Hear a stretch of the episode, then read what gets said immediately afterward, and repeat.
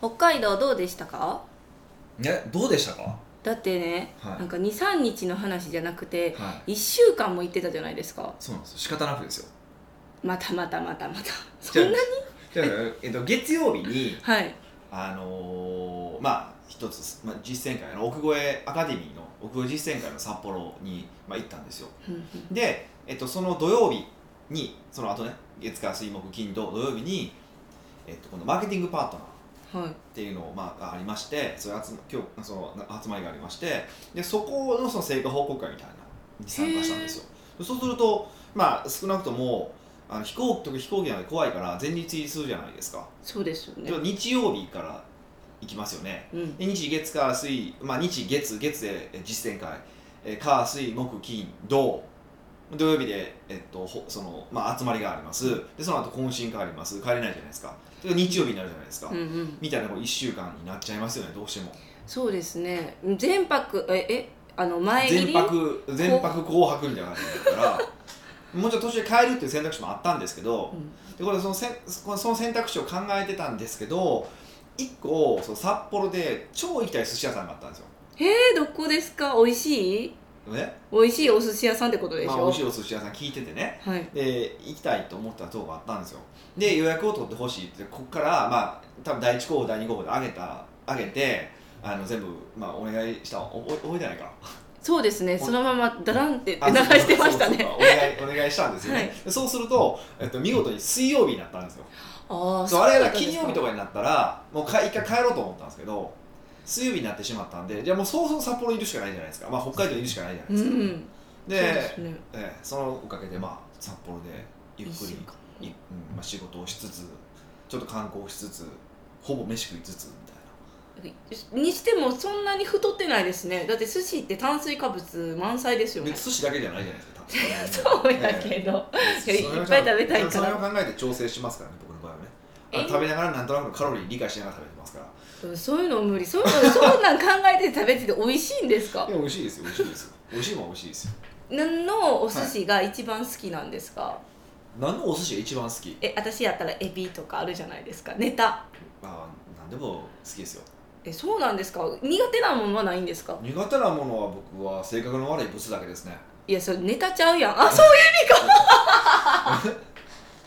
えそういう意味ですね苦手なもうんうんうんの、はい、それぐらいですかねああそうですねはいなんかいい今なんか返しできずちょっとチューンってなってますチューンですね チューンってなってチューます、ンねもう違う分からへん噛みすぎですよほんま噛みすぎですよ先週とかもね噛みまくりですけどそうあそれめっちゃ突っ込まれました聞いてる人にやっぱり噛みすぎやろ みたいなあはーそうでこの間もそうあのその集まりの時にねいあのまあ懇親会で飲んでたわけですようんうでんその時にあの美香さんはわざとですかひどいわざといや違うとうん違いますよ、マジですよで美香さんは漢字勉強する気ないんですかって言ってましたやっぱ漢字勉強した方がいいですかねいやいやでいやで俺が返したのは、まあ、別に彼女はあの漢字を売りにしてないのであのそういう あの事務能力とかを一切僕は評価してないのであのいいですってうちはもう強み強みを押していく会社なのであの弱みをこう直せっていうふうに言わないとあーそれはなんでなんですかえなんでなんですかなんでなんですか効率が悪いからおーなんか上の人は自分のなんか会社とか組織でもうん上にいる立場の人は自分の強みを生かせれるけどなんか末端の人たちは強みっていうより全体的にできひんかったらあかんっていうイメージがありましたいや逆やと思うけどね全体的にできないといけない理解しないといけない結構社長の方が、まあそっかあのマーケティングのことも分かってないといけないしするかどうかは別としてね手を動かすかどうかは別として、マーケティングのことを見ないといけないし財務のことも見ないといけないし交渉もできないといけないしってなるからあそっかどっちかというとオールラウンドプレイヤーの方は経営者の方が多いかなって思いますただうんね末端は言われたらやらないといけないっていう発想があるから下の方って組織でいくと下の方の人って、はいだから全部できないといけないとか苦手なことでもっていうふうに思うんだけど、うんまあ、それは本当の組織のあり方としては賢くないかなって僕は思ってるので、賢くないそれやったら非効率的ってことなんですかあんまりこう生産性が悪いなと思ってるから僕の場合はいかにその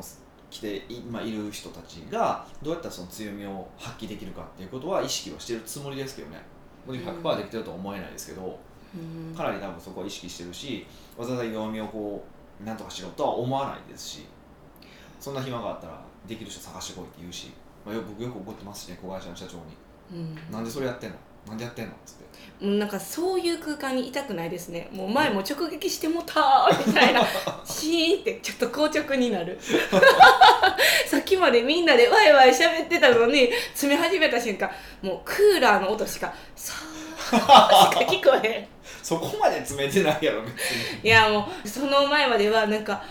いい感じなんですよ業績みたいなの聞いとったから、言ってたらすぐ激詰めされててなんかかわいそうやなってうんいやまあねそれはしゃあないですよでもねどうやって強みを見つけるんですか見つける見つけるというのは強みを生かせたようにあの配置したりうん業務したらいいだいいって言うじゃないですうんか、強みってそもそもなんか自分ってそんなに分からなくないじゃないですうん、分かかんないと思いますよほとんどの場合だから、あのー基本的にまあまあ一応一番初めにうちは絶対やってもらうのはストレングスファインダーですよねもうやりますめっちゃなんか質問項目多いやつですよはいね、多いやつなのであれで一応そのこの人の強みっていうのを知ってもらうんですよねでもあれって結構あの強みといってもなんていうかな例えば事務作業が強いですとか、うんそういう出方しないじゃないですか、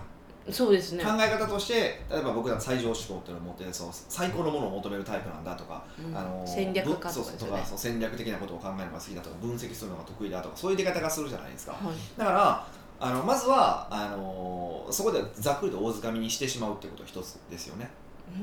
ーんでその上であとはやっぱり実際に仕事やっていく中であこれ得意だな不得意だなっていうのを見ていってあのやる感じですかねうーんでこれ面白いことに、えっと、その人が不得意だと思ってることが実は得意だったりすることもあるしうんうん実はその自分が思ってることと客観的に見られてるのと結構違ったりするんですよねそうなんですよそうなんですよでなのでなるべく客観的に見てあげてこの人の強いってとこってとこなとこってどこなんだろうかってことを考えますよねうん苦手意識持ってたとしたらそれは違うってことをちゃんと否定するしあの好きなものでなかったらその好きなものといかにつないであげるかっていうことを考えてあげたりとかもしますしでもやっぱ見ることしかないですよね最終的には見るってどういうことですかそのその人をあ直接見るってそこうそとうで見すていかって評価をするしかないですよね、うーんまあ、あといや実際いろいろ試してもらうってことですよねだからうーんあこれ得意なんやとかあこれあかんねんなとかえ評価のポイントはどうなんなんですか評価のポイントはい、えこんあこんなんできるんやってかこれできひんかったんやってもう出来栄えってことですか出来栄えまあ出来栄えも大きい出来栄えは慣れに追う部分もあるからあそっかあのーそこだけで評価はしないよねなるべくしてますけどねでもそこでこう素早くできるとかあの、なんていうのかなこうそ他と違う仕上がりになるとかへーなんかそういうちょっとしたこう片鱗もなるべく見て見るようには意識はしてますよね、うんアウトプットはね、ううんでも面白いことに自分が得意って思ってたことでも不得意やって分かった瞬間なんか不得意さがすごい現れるみたいなことってあるんですか 例えば何かあったいや私ヒデさんと一緒にいる時はい一番最初はジムすごい得意って思ってたんですよはいはいはいはいでもなんか一緒に仕事行くしていくとあだんだん自分って自分できひんかもしれへんってなって、うんあ不得意だって思ったら、うんできそうなことでももう不得意やからできませんみたいセルなフイメージが下がってるそれは そうなんですよってなりませんそれでいくと実際に言うと多分そんなに不得意じゃないと思うあそうなんですけかれどその僕の求める基準が高いからジムに対してそうそこに対して合わせさせられるからきついんだと思うんですようーんえ合わそうとするからきついってことそでうすかそうそうそうそうそうそうそうあじゃあ一般的には普通多分それなりにできる方だと思いますよ、そうなんですねとあの一応そういうふうに言っておきますよ優しいんで僕はあまたそれでなんかできるって思い込んで ちょっとさせるみたいなやっぱずっとやっぱ転がされてるんですかね私はいや知らないですよ こんなことはないと思いますけどまあでもそういうとこはありますよねうーうんんえじゃあどう思ったらいいんですかねいやだって確実に苦手なものもあるし得意なものもあるじゃないですか、うんありますよね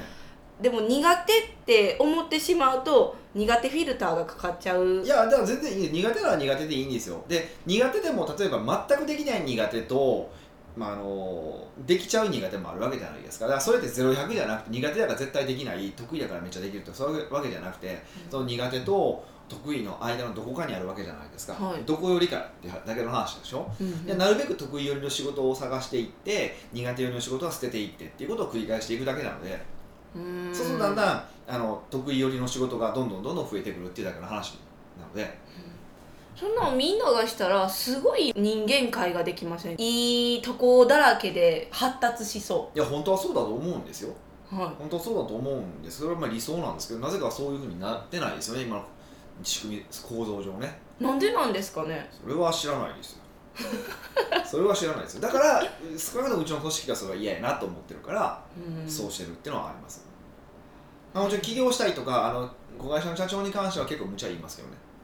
それはなんでですかえっとまあ、僕は全部一回やっといた方がいいと思ってるからですこれはもう僕の宗教ですけどねある意味でえ言うと初めそかれはらどんどん人に任せていけっていう宗教の方もいらっしゃるけどうん僕はもうやれとしんどくてもやれと血尿出るまでやれっていうのはうん僕の、うちのもっとモットーじゃないですか社訓ええ、ブブラック企業 じゃないですかまあ社員じゃないんで僕疑われる自信心配はないですけ社ど訓がないんええか、そうそうそうそういうことじゃないですかだからそれは社長になりたいからちあのっていうことありきですよもちろんねあーそうじゃない人に対して僕そんなのしないじゃないですかだから未来に対してそんなガンガンいかないじゃないですかはいだからそれはね人によってもちろん合わせる合わせてるけどあじゃあもしここで私が社長になりたいまあなりたいですって転換するとうわーって言われるんですかうん多分あの仕事のさせ方は変わりますよえ多今分のままでいいです仕事もう今のままで大丈3倍夫ぐらいなんです3倍ぐらいえそのまんまでなんで寝てんのなんで寝てんのなんで休んでんのと かそんなに詰められるんですかそんなに出てないんですかえ社長はいや分からへんけど出来で まあ若い子は特にもう寝ないで仕事をしいって言いますねうんでもそうです今頑張って仕事するか今遊ぶかっていう瀬戸際になる感じですかうん経営者に関して言うとねいやまあもちろんほとんどのサラリーマンの世界でもそうですけど大体20代でも差ついてますからねで30代半ばか後半ぐらいでもうほぼほぼその、まあ、6070ぐらいのうんそのもう引退の時期のあのポジション決まってるから、もう35ぐらいでもう役員に行けるか行けないかの絶対行けないっていう線の人と行けるか行けるか行けないかの頭角ラインに行ってる人とに分かれるんで基本的には35歳で決まっての5ぐ歳からいらで40で決まってません大体大きな会社でもそうでです結ね局それ何何かっていうと20代にどれだけ頑張って成果を出してるかなんですよね、へでーほとんどの場合さ、まあ、もちろんねそうじゃなくて後で大逆転する人もいてるから、うんあのだから今30代40代の人は絶望しないでほしいんですけど そうあでのすそこはまあもちろんそ、ね、特に自分でビジネスすればその逆転はできるわけだけどやっぱりその時に頑張ったっていううーん自信自信もあるしその時にやっぱ基準ってできるからその時に例えば、あ100まあ120頑張ってましたでそうするとだんだんキャパが増えていくわけじゃないですか、うんそうするとその120が100になってたりするわけでしょ、うんあるある時期になるとそうですよねでそうすると、えー今70仕事してたとしても世の中的に言うと100だったりするわけじゃないですかうわー基準値が高いそうすると基準が上がるからねだからそれはもうそういうことなのでどんどんそれで基準を上げていくっていうのはまあ結構大事ですよねじゃあ35歳ぐらいから40代でちょっと微妙あのエリートコースに行かれへんかった人はどうしたらいいですかうん頑張る起業そことかからですそこかから寝ないで頑張るああまずはねまずは、ねうんまあ、寝ないではちょっとあの体力的に無理かもしれませんけどあのそこで一回頑張る踏ん張る時期を作るっていうことですよねうん多分5年ぐらいは踏ん張る時期って必要かなと思ってるんで人生のどこかの5年ってことですかこのビジネスの世界に関して言うとねうんヒデさんの5年はもうあの企業投資やったんですかまあサラリーマン時代もと企業当初ぐらいですかねサラリーマンじうんそうですね、うんじゃあやっぱそこ今がんそこで頑張ったから今があるってことなんでうんすまねあ、、結果的にはそうだなと思いますやっぱりそれはうんもちろん運とかの要素もめっちゃありますよ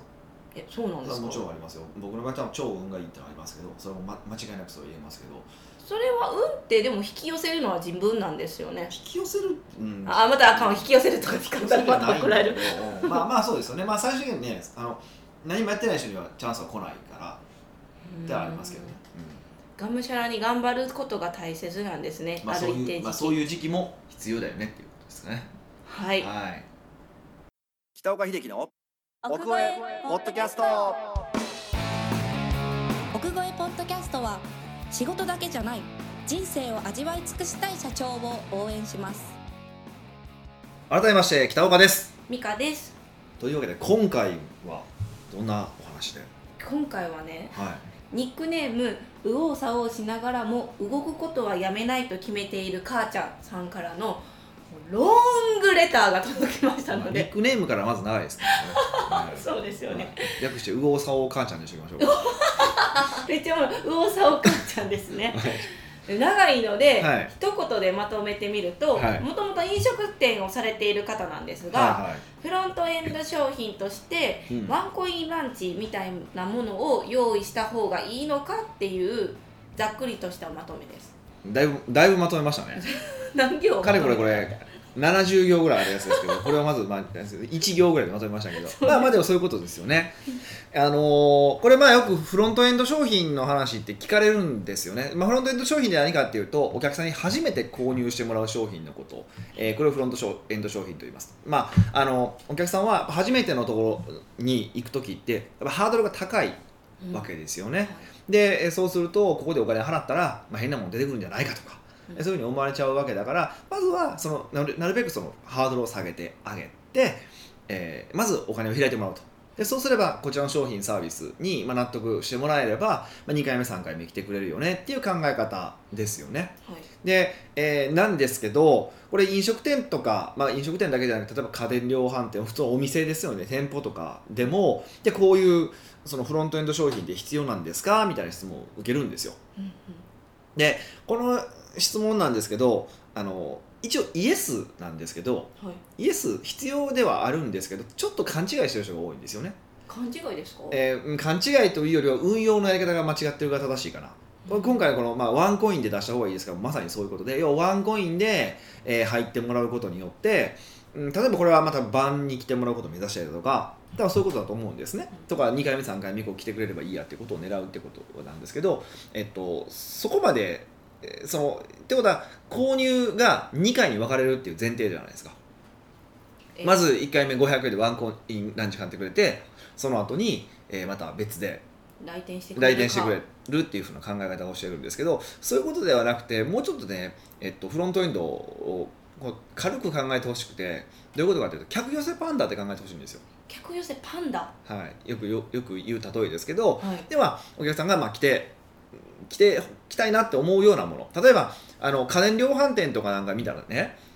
冷蔵庫1万円とか、まあ、10万円ぐらいの商品が1万円で売ってたりとかするわけじゃないですか、うんそれ何のためなのかっていうと来てもらうことじゃないですかあーではいそれではず当然赤字なわけでしょ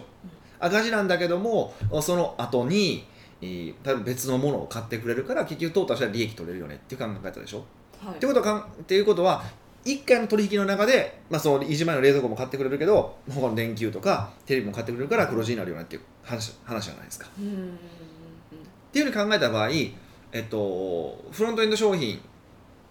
とえーバックエンド商品その利益を取るための商品はあ別々の日に購入するんじゃなくて同じ日に買ってるっていうふうに想定してもらえればいいいいんですよ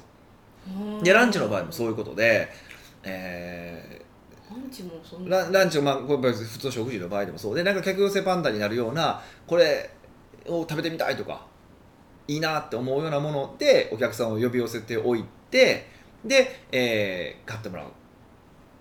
他のものも買ってもらううんよくややるのがあの居酒屋さんなんかですっごい食事の安い店があるんですね食事が安いえ店例えば、えっとね、僕知ってるとこで、えっと、何だっけ餃子100円みたいなのがあるんですよおお食べたい結構量の多いしかも餃子が100円なんですよでなんですけどそこはなんで稼いでるかっていうとさお酒で稼いでるんですよねお酒は利益が取れるからそうです餃子みんな目当てに来るけどビールと一緒に飲むとハイボールと一緒に飲むと食べるとうんで結果として、まあ、トータルとしては利益取れてるよねっていう考え方なんですよねこれもうこれもうこの餃子はフロントエンドなんですよああそうなんですねそうでもっと言うとフロントエンドってこれそれでいう話をこの話を繰り返していくとこのフロントエンドって安くないといけないんですかっていうふうにやっぱ思われてしまいがちなんですけど別に金額が思い切り安ければいいってもんでもなくて別に高くてもいいんですよお客さんが買いたいと思うもので欲しいと思うものであればいいんですようんうんうんでそのお客さんにとってのハードルが高いからこそ安くしましょうって話なんだけど別にハードル下げられるんだったら別にあの高くてもいいんですようへ例えば具体的にいくと、えーメディアに取り上げられたりとかしたら、あここテレビに取り上げられたタレントの誰誰々さんが来た店だから行きやすくなるでしょ突然っそうですねていうことなんですよでその時はそこで出したようなその名物の一皿っていうのがフロントエンドになるわけじゃないですかあこれは一度食べてみたいと思うよううなんうんっていうふうに考えた場合、まあ、今だったらそのインスタジェニックな感じあーであったりとか例えようのない組み合わせであったりとか例えばなんですけど、はいえっと、僕がよく行ってるイタリアンがあるんですねでそこまあ結局はコースしかないんですけどえいコース一種類イタリアン季節のコースしかないイタリアンなんですよね、はいでもなんで僕が繰り返し行くのかっていうとあのそこのお店のスペシャリティがあるんですよスペシャリティその最後最後の出てくる美味しい店一皿みたいなそこのお店の一皿があるんですよはいでそれがそれがすっごい美味しいんですよへーで多分絶対食えめっちゃ絶対食えないしないんです他でないトリュフと、えー卵と、まあ、いろいろ組み合わせたあのすごい美味しいパスタがあるんですね、でそれを食べたいんですよでもそれだけ食べにはいけないんですよそのコースを食べないと食べれないわけですよすごいあー単品売りしてないんですねしてないんですよはいだからそれを僕は目指していってるわけですよねでそれはフロントエンドなんですよねでみんなもそれやっぱあの食べたいから行くのでそれ自体がフロントエンドになってるわけですねそそうあのお店もそれがスペシャリティって呼んでるからスペシャリテねあスペシャリテなんですスかペシャリテはい、ちょっと間違ってるから T って言ったの私が間違ってたんですはい間違ねってますよ、えうんお店があの決めたそれやからスペシャリティやからフロントエンドになるんですねええっともちろんではそれが本当に美味しいっていうものだし、まあ、絵的にも綺麗だしあのまあいろいろあるそういう要素はあるんだけども要はあのそれがあるからこそ行きたいになるわけじゃないですかこれも実はフロントエンドなんですよねっていうふうに考えたらお客さんの来店のハードルを下げる商品サービスは全部うーフロントエンドって考えてほしいんですでえーとなると逆に、えーこのワンコインランチとかいうのはダメなんですよダメあんまり賢いこの個人でやってるようなとこに飲食店とかだったら利益取れないわけですよでワンコインランチでワンコインランチ食って帰るだけでしょそうですあじゃあなんかデザートプラス100円でみたいなそのレベルで終わっちゃうじゃないですか そうですね、うんた600円です、ね、 600円ですすよね、っていうことになっちゃいますよねうんで多分そのお客さんがじゃあ晩のそこそこ値段する飯食いに来てくれるから来ないんですよねそうそうなんか値段で言ってるっていうイメージがあるからそうそうそうそうそうなのであのちゃんと、まあ、お客さんが何にハードルを感じてるのかってことを考えてあげるでそのハードルを下げるものであれば高くても安くてもいいってことですちゃんと下がるんであればねでこと飲食店に関してはそんなにハードルは少ないと思うのでどちらかというとあこれを食べたいと思うようなものとかを用意すればいいんじゃないかなっていうふうには思いますねはいじゃあさっきのスペシャリテみたいなのを、うんランチでもスペシャリテを入れたらいいってことですか、とののいうのも一つの手ですよねうんでだからこでここででここの方はやっぱりそこら辺ちょっとよよく分かってる部分もあるなと思ったのは要はそのフロントエンド商品を、まあ、3日間とか1週間だけ売ろうと思ってますって書いてあるんです多分この方は、まあ、うちの講座にも来てくれてる方なんで安売りをしたら利益が取れなくなるからってのは分かってるからなんですよねあー一生するんじゃなくてもそうここで取っ期間を決めてお客さんのリストを取ってないしはお客さんの関係性を作ってそれ以降は来てくれるだろうって算段なんですけどそういうことじゃなくて、えーその来たいと思う一皿をずっと作ってずっと置いておけばずっと永続的にお客さんを集客できるしそういうあのことを考えた方がいいですよねってことなんですね。うんはなんかフロントエンドって考えるときに、うん必ずバックエンドも一緒に考えるんですか一回のお会計でバックエンドままで、あ、あのもちろんビジネスにもよりますけど基本的にはバックエンドを設設計する必要がありますよねこれを食べてほしいないしは、まあ、あの普通のビジネスでもこれで利益を取るってことはあるからそれは利益、ね、そこで考えた方がいいですよね。うんでその手前で何を何をやればお客さんが来てもらえるのかだから結構あれですあとほらマグロの解体ショーがあるようなお寿司屋さんとかあるじゃないですか、はいだからあれも一つの客寄せパンダフロントエンドですよねだからフロントエンドっていうと難しいけど客寄せパンダっていうとちょっとまだ分かりやすいと思うのではいちょっとその観点からもう一度フロントエンドっていうのを、まあ、皆さんねこれ聞いてる方はみんなぜひ見直していただくといいんじゃないかなっていうふうに思いますはい、あとね、 はいまた聞きたいんですけどフロントエンドを考える時考える期間とかってあるんですかうんまあもちろん開発が必要なものとかがあるからそっかそれは長くなっちゃいますよねうんでも基本的に言うとどんどん出してみるってことですおーそうな,、うん、なんでかっていうと結局どのフロントエンドが当たるかわからないからなんですよねいくら考えてもうんうん今ちょっと気が楽になりましたなんかフロントエンドってやっぱこう成功したいからすごい考えちゃうじゃないですかもちろんそうですねめっちゃ時間を取られうてん出して、はーとかなったらちょっとショックじゃないですかそれだったら1ヶ月1ヶ月かけて考えて開発して、まあ、ささ30年かけて出すよりもえ10日間で3つ出す方が絶対いいですうーんフロントエンドは必ずしも1個じゃないってことなのかっていいっぱいフロンいトエやンド出し身で滑ったらやめていくっていう感じですでいいのはどんどん打っていくそれがそのフロントが使えなくなるまではうんっていうふうに考えてもらうといいと思いますはいわはいかりましたはい奥越えポッドキャストではあなたのビジネスに関する悩みはもちろん聞きたいけど誰に聞いたらよいかわからないような素朴な質問など北岡がサクッと時にぐさっとお答えいたしますぜひ質問フォームよりお問い合わせくださいはい、今回結構真面目な話だったんですけど、まあ、軽い話とかもねぜひいただけるといいかなというふうに思ってますそれではまた来週お会いしましょう